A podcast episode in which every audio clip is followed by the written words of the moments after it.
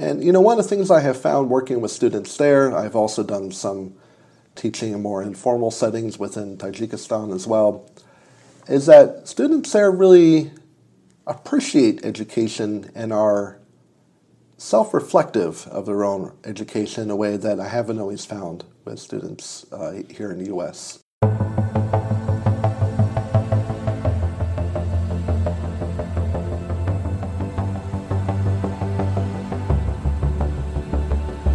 Now, I want to switch gears to your work.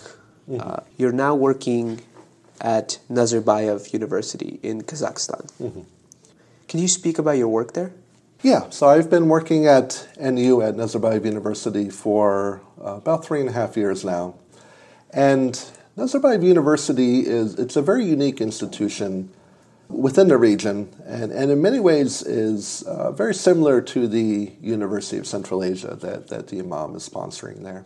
I see. It, it is the first institution of its kind within the post-Soviet uh, regions of, of Central Asia, in the sense that it's all English medium, that it operates by all the, the standards of a, of a Western institution, that we have complete academic freedom there, which is something most other academic institutions do not have there, even within Kazakhstan. We, we have an autonomous status that is not granted to most other institutions there. So it, it is an opportunity for me to teach in the same area of the world that I research, mm-hmm. to, to really have a meaningful impact in a society that is going through a very dramatic period of, of transformation. And, you know, one of the things I have found working with students there, I've also done some teaching in more informal settings within Tajikistan as well, is that students there really appreciate education and are self-reflective of their own education in a way that I haven't always found with students uh, here in the U S. Wow. That that are, you know, really have an appreciation for the sort of shortcomings they may have had in, in their earlier education. You know, in most of these countries, the Soviet legacy is still very much present in, right. in the, within the educational system. And and beyond that, you know, the, the funding that's provided, the resources that are provided for education in most of these countries is abysmal. You know, teachers are very poorly paid. They're simply not given the resources to, to be able to do a proper job. So so it's very refreshing to, to be able to have this opportunity to, to teach students in a place where one really gets a sense that they appreciate the education that, that they're receiving. And, and, and also to, to be able to work with, within an environment that is really grappling with a lot of the questions that are the focus of, of my own research and those of my colleagues, of thinking about this relationship between religion and modernity, about mm. what we were discussing earlier about the question of secularization, right, and about the, the public role of religion, for example. You know, these are major questions that many countries in the former Soviet Union are grappling with today, and, and something that, you know, I'd hope as a result of being in my classroom, students there are, are being given some of the tools to be able to really constructively engage with these questions and, and help their society. Um, and it's the same type of mission I think the University of Central Asia is now undertaking there as well. So it's it's very exciting. One of your current research focuses is Ismailis in Central Asia, mm-hmm. uh, Iran, Afghanistan, Tajikistan. Specifically, I believe you're looking into how they became Ismailis, the people back then, from twelfth to eighteenth century. Could you speak about this? Because I think it might be surprising to some to hear that there were conversions going on dur- mm-hmm. during this period in Central Asia. Yeah, well, it's probably not an accident that I myself am, am a convert to Ismailism. I also happen to study the topic of, of conversion.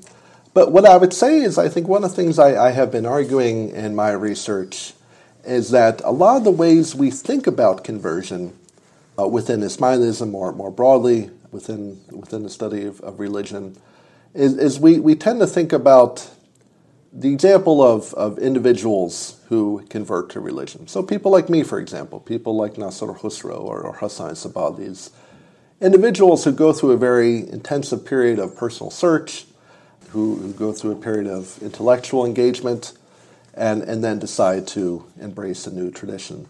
And I would argue that, that my example is actually very atypical when we look more, more broadly at the uh, historical process of conversion to, to Ismailism. And what I'm engaging with in my research now is I'm, I'm asking a very fundamental question here, that when we look at the geographical distribution of where Ismailis are today, of where they have been for the last five hundred years, we notice a very interesting pattern. So our imams at several periods in history have exercised direct political power, of course, under the Fatimids in mm-hmm. Egypt, later in, in the Alamut period in northern Iran. And what's interesting is that after those periods of political power came to an end, Ismailism within those areas eventually disappeared as well. Wow. If we look where Ismailis are today, where the major centers of Ismaili communities are today, and again for about the past five hundred, six hundred years or so, they're in places like India, places like Badakhshan, mm-hmm. which were very much on the sort of margins of, of right. Islamic civilization. They're not in places like Cairo or in, in Baghdad or in Nishapur, in the major urban areas of, of the Islamic world. And, and so this is an interesting puzzle that I've been exploring in, in my research. And the other part of, of the puzzle is that when we look at the historical roles of a lot of our da'is, of the people who have gone out and professed Ismailism, again, I have focused particularly on the case of, of Nasir Khusraw, is that we, we think of these figures as, as scholars, as mm-hmm. intellectual figures, people who wrote books, who engaged deeply with ideas. But the communities in which they were living were largely non-literate communities. You know, these are peasants, farmers, nomads even. And the question I'm asking is, that what does Ismailism mean to a mountain farmer, a mountain nomad? Um, what is their understanding of, of what Nasir Khusraw was teaching? And, and what does it mean to be an Ismaili and a place where Muslims themselves mm. are a minority? And one of the interesting phenomena is we see with the example of Nasir Khusraw, if we look at other da'is in the Indic tradition, people like Pir Sadruddin, Pir Kabiruddin, is that in the centuries after their life, they their own legacies take on a much broader significance within these communities. They become very broadly revered as saints, as holy people. We know among many of the Indian da'is, they are viewed as holy persons by not only by Ismailis, but by, by Sunnis, by the Asharis, even by Hindus as well. One of the things I've come to appreciate in my research on the legacy of Nasir Khusraw is how for, for much of the history after his death, it was really among non-Ismailis mm-hmm. that, that he came to be appreciated and recognized. His shrine became a major center of pilgrimage among all, all types of Muslims within Badakhshan. We find records of patronage Right. of uh, rulers providing support to his shrine, rulers who at the same time were going out and persecuting, massacring. And in fact, there seems to have been a, a sort of lack of awareness of the fact that he even was an Ismaili. He, he comes mm-hmm. to be seen just more generally as a sort of holy man. And, and this is happening in India and elsewhere as well among these Ismaili saints. So the, the process that I'm exploring is how these da'is, Uh, these missionaries who we know historically were Ismaili missionaries who were bringing Ismailism to specific parts of the Muslim world, then come to enjoy this broader legacy, this broader renown within the societies in which they lived. And then through a very long process in later times, how the Ismaili Dawah is then able to essentially bring a more Ismaili consciousness surrounding mm. their legacy and to to really spread the Dawah, to spread the sort of Ismaili consciousness in a way that draws upon their legacy. I see. So I would not characterize it necessarily as a straightforward process of people converting of to Ismailism, but rather a, a very long process of how these saints' legacies then become sort of reintroduced in a way mm-hmm. by members of, of the Dawah through the institutions, in a way that brings a more closer consciousness of, of having an Ismaili identity that we see happening in, in later times, particularly in the eighteenth and nineteenth century. So so this is, I think, in a nutshell, the focus of, of my current research project. Uh, going back to where Ismailis live Mm-hmm. Today, we know that there are some Ismailis in Almaty, Kazakhstan. Are there a, are there others elsewhere, and have you had a chance to meet Ismailis nearby? I have. There are, at, at the institution where I work at Nazarbayev University, we have Ismailis who work there, who come from, from all over the world. It, it's a very uh, cosmopolitan city. My, my colleagues there, uh, again, come, come from all over the place. So we have Ismailis there from the U S, from Canada, from, from Pakistan, from Tajikistan mm-hmm. as well.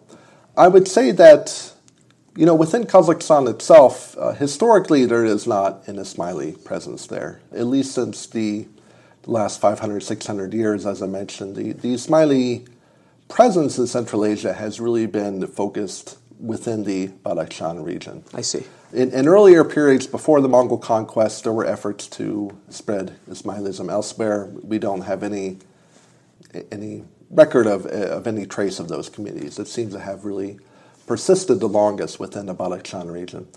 Then later in, in the nineteenth century, under the Russian Empire, and particularly in the Soviet era in the twentieth century, there was a lot of Ismailis from Badakhshan who spread out to other areas of, of the Soviet Union. So uh, especially today, there's a very large contingent working in, in Russia. A significant part of the economy of Tajik Badakhshan is based on labor remittances that come from Ismailis who are working in Russia and Moscow mm. and Saint Petersburg. There are smaller jamaats working elsewhere in Central Asia, so within Kazakhstan and, and Almaty and, and Uzbekistan as well, and Bishkek and Kyrgyzstan. So these are essentially part of the broader Badakhshani diaspora, hmm. uh, I would say. And, um, of course, the situation with our Jamaat today, there are Ismailis everywhere. Because right, of the, global. Exactly, and, and largely because of the way the imams for the last several generations have really encouraged Ismailis to become active globally, to really seek opportunities right. all across the world, that we really have become a global community. Mm-hmm. And so it's interesting how that diaspora then tends to fold back in on itself in a way that mm. in places like Central Asia, you, you have Ismailis coming from Tajikistan, but also, you know, I have Ismaili colleagues, like I mentioned, from Canada, from Pakistan, who are working there as well. So they become sort of new meeting places. So it, it's, a, it's a very interesting process.